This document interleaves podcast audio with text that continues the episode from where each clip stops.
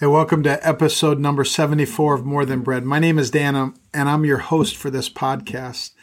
The Old Testament prophet Jeremiah once said to God, kind of like a prayer in Jeremiah chapter 15, verse 16, he prayed, Oh God, when I discovered your words, I devoured them. They are my joy and my heart's delight, for I bear your name, O Lord God of heaven's armies. When I discovered your words, Jeremiah wrote, I devoured them. They are my joy and my heart's delight.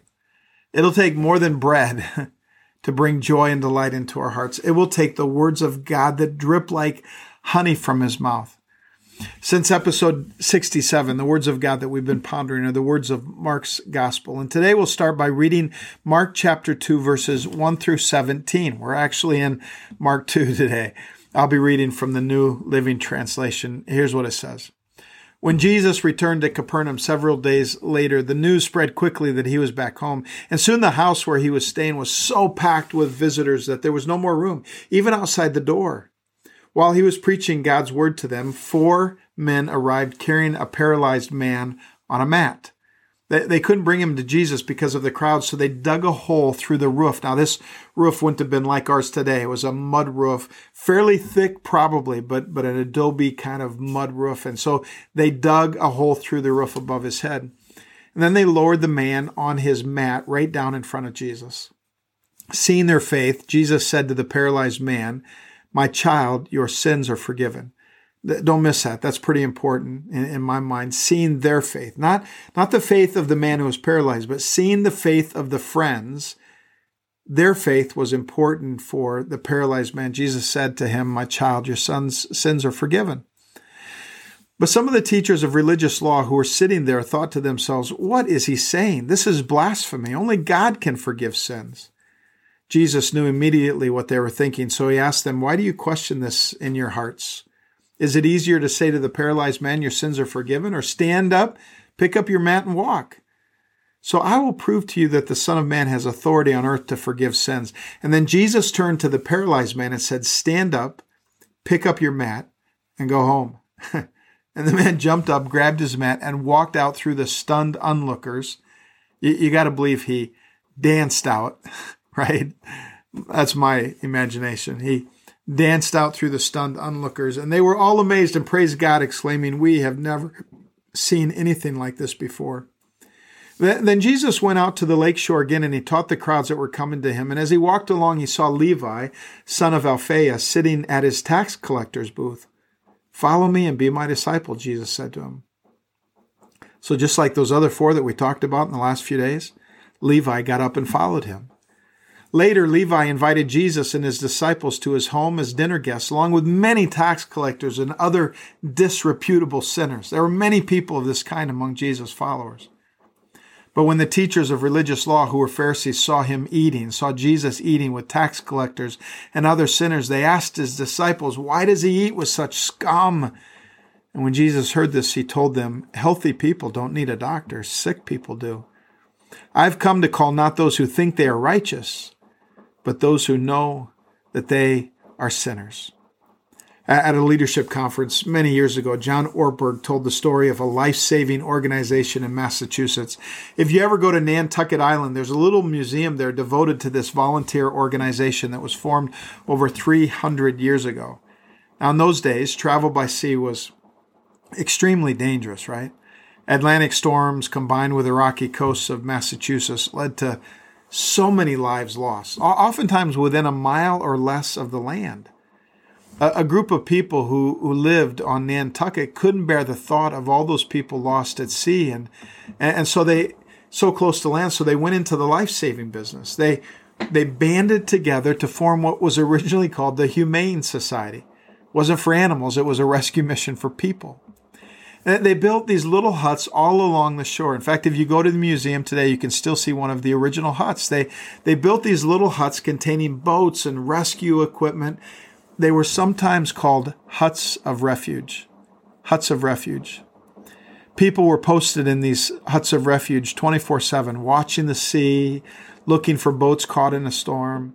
Anytime a, a, ship went down, people would go out. They, they'd risk themselves to save every life they could. They gave all they had to give life to others. They, they were all volunteers. They, they didn't do it for money or recognition. They simply valued people, especially people in need of life. In fact, to remind themselves of the value of people in need of rescue, they adopted a motto. you have to go out, but you don't have to come back. In other words, the mission is more important than your comfort. Lost people matter to God. People in need are people of value. There's a mission that is worth dying for. You have to go out, but you don't have to come back. Now, I know what you're thinking. That's not a very comforting slogan, but but actually something stirred the passions of the people of Nantucket. They they caught the vision and they joined the mission, and huts of refuge formed all up and down the coast. The the museum contains fascinating stories of those who risked everything to save people that they would never meet, faces they'd never seen, names they might never know. They were in the life saving business. And that's why I love this story in Mark chapter 2. It's a hut of refuge, life saving business kind of story. Jesus comes back to Capernaum. Word is spread, and the crowd gathers. No room for someone in need. So, four friends dig a hole in the mud roof and they lower their friend down. Just imagine this right in front of Jesus. Who, who knows what happened? Regardless of how it happened, the reality is, is now if, if this man goes anywhere, he goes on his mat. It's a little two foot by six foot stretcher. That's what it is. And, and wherever he goes, the first thing people see is someone who's broken someone who won't make it through life without help. I mean, eh, honestly, when people look at him, it's hard to see past a body in need of a miracle. He, he wears his brokenness on the outside. It, it isn't always that way, though, is it? Sometimes the people who need a Jesus encounter, we wear our brokenness on the inside, right? I mean, if we have eyes to see, if we could see people through God's eyes, there are people in our world, in our neighborhoods, in the place where you work, in your school, in our families, who are just as broken, just as desperate.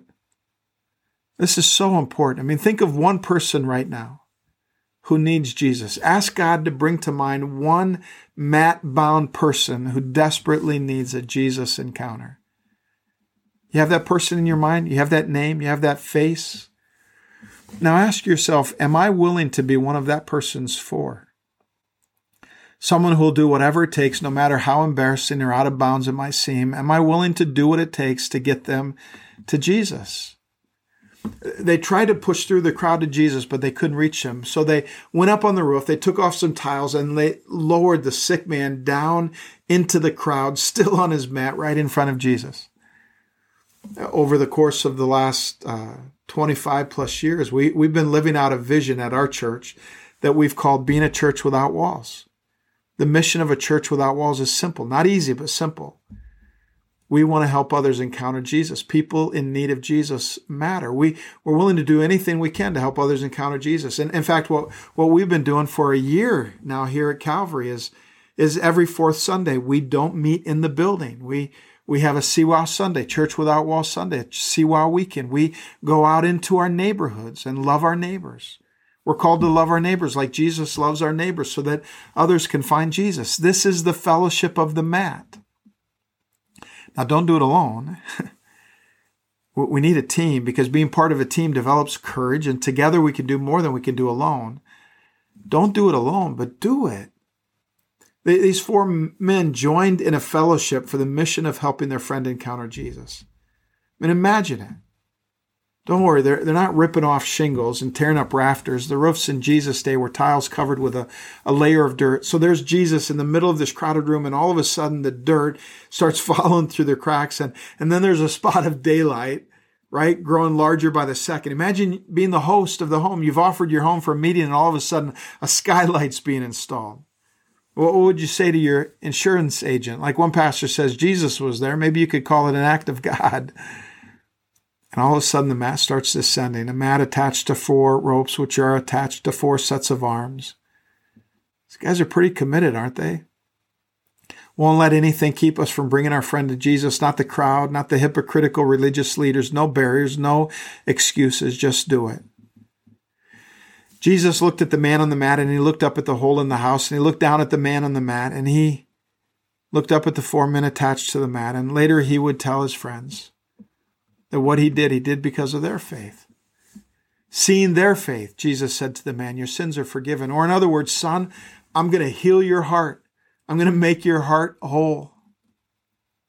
I pause here for a moment. Don't miss it. It's pretty important. Jesus forgave the man's sins. He healed his heart. And some of us are probably thinking that healing his body was the bigger deal. I mean, what sins could a paralyzed man even commit? But Jesus knows that some of the most deadly sins, like resentment and pride and bitterness and envy and judgmentalism and sloth, those are sins committed without raising a finger or walking a step. Your sins are forgiven, Jesus says.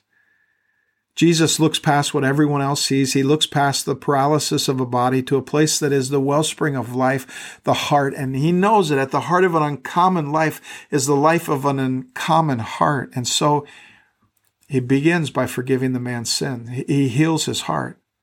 Why? Because of their faith, because of the faith of those four friends. Do you, do you realize that your faith is not just important for your story? It might be vital for someone else's life. Do you realize that the story God is writing in someone else's life might begin with the words, by your faith? Could it be that there are people around us whose stories remain unwritten because Jesus has yet to see our faith? These four men were given the opportunity to be a part of a grand epic, a drama of life and death played out in front of standing room only audience. And, and without their faith, it seems like the story would not have been written. And I just want to tell you today, Jesus is looking for people to join the fellowship of the mat. He, he's looking for people who are faithful, people who will respond to the voice of God in their day to day lives, people who will be faithful to the mission that we've been given. He's looking for people who are compassionate, people who value people. People matter to Jesus. That's, that's why he healed this man's heart and healed his body because people mattered to him. Do they matter to us? He's looking for people who will persevere. These four guys would not give up. They didn't let the man's crippled legs keep them from Jesus. They didn't let the crowd keep them from Jesus. They didn't let a building keep them from Jesus. They were, they were willing to do whatever they could, whatever it takes. And because they were willing to do whatever it took, Man, before the day was over, they'd watched their friend jump up and dance with a healed heart. So let me just ask you will you join the fellowship of the mat? You know, as much as I, I want to see signs and wonders like the healing of bodies, even more, I hunger to see the healing, the renovation of hearts the, the kind of renovation that leads to the restoration of marriages and, and families, that leads to freedom from addictions, that, that leads to the reconciliation of relationships, that leads to overflowing forgiveness and uncommon generosity and, and hearts that hear the voice of Jesus and follow his call with, with abandon and joy. I, I don't know who is on the mat that Jesus has asked you to carry. I, I don't know who he brought to mind. But I do believe with all my heart that He's asked you to carry someone's mat, that He's asked you to help someone encounter Jesus. Who is your one? Uh, let me read the story again, this time from the Living Bible, and, and then I, I want to pray for you. Matthew chapter 2, verses 1 through 17. Several days later, Jesus returned to Capernaum, and the news of his arrival spread quickly through the city. Soon the house where he was staying was so packed with visitors there wasn't room for a single person more, not even outside the door. And he preached the word to them.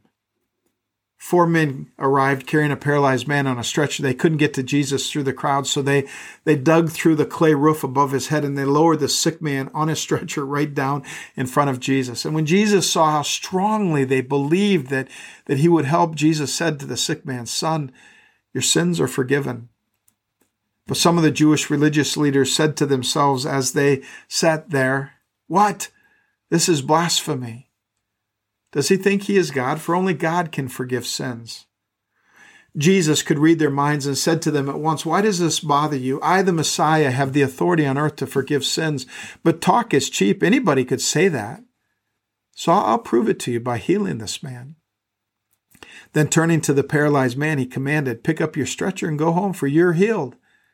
The man jumped up, took the stretcher, pushed his way through the stunned onlookers. And then how they praised God. We've never seen anything like this before, they exclaimed.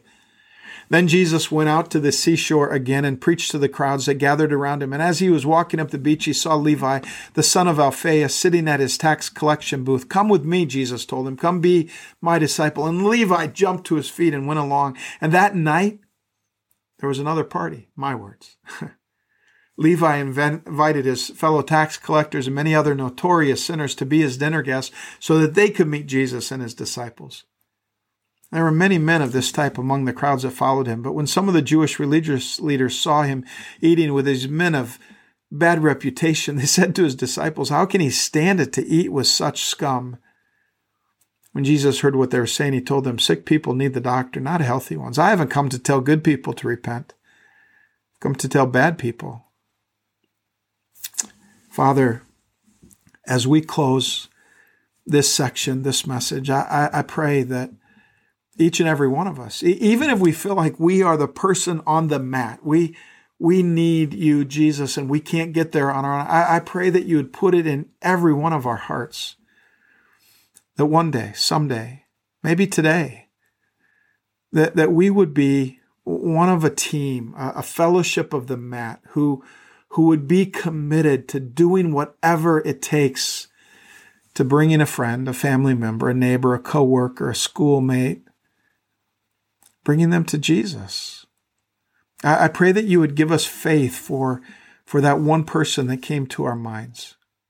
I pray that you would give us opportunity. I pray that you would give us courage. I, I pray that we would know that there is nothing more important than helping people meet you, Jesus. And, God, for everyone who feels like they're on a mat, God, I, I pray that there would be a time soon when they would dance, when they would get up and jump and dance, and all the people would be amazed by what you have done in their life, Jesus. We ask these, these things in Jesus' name we pray. Amen.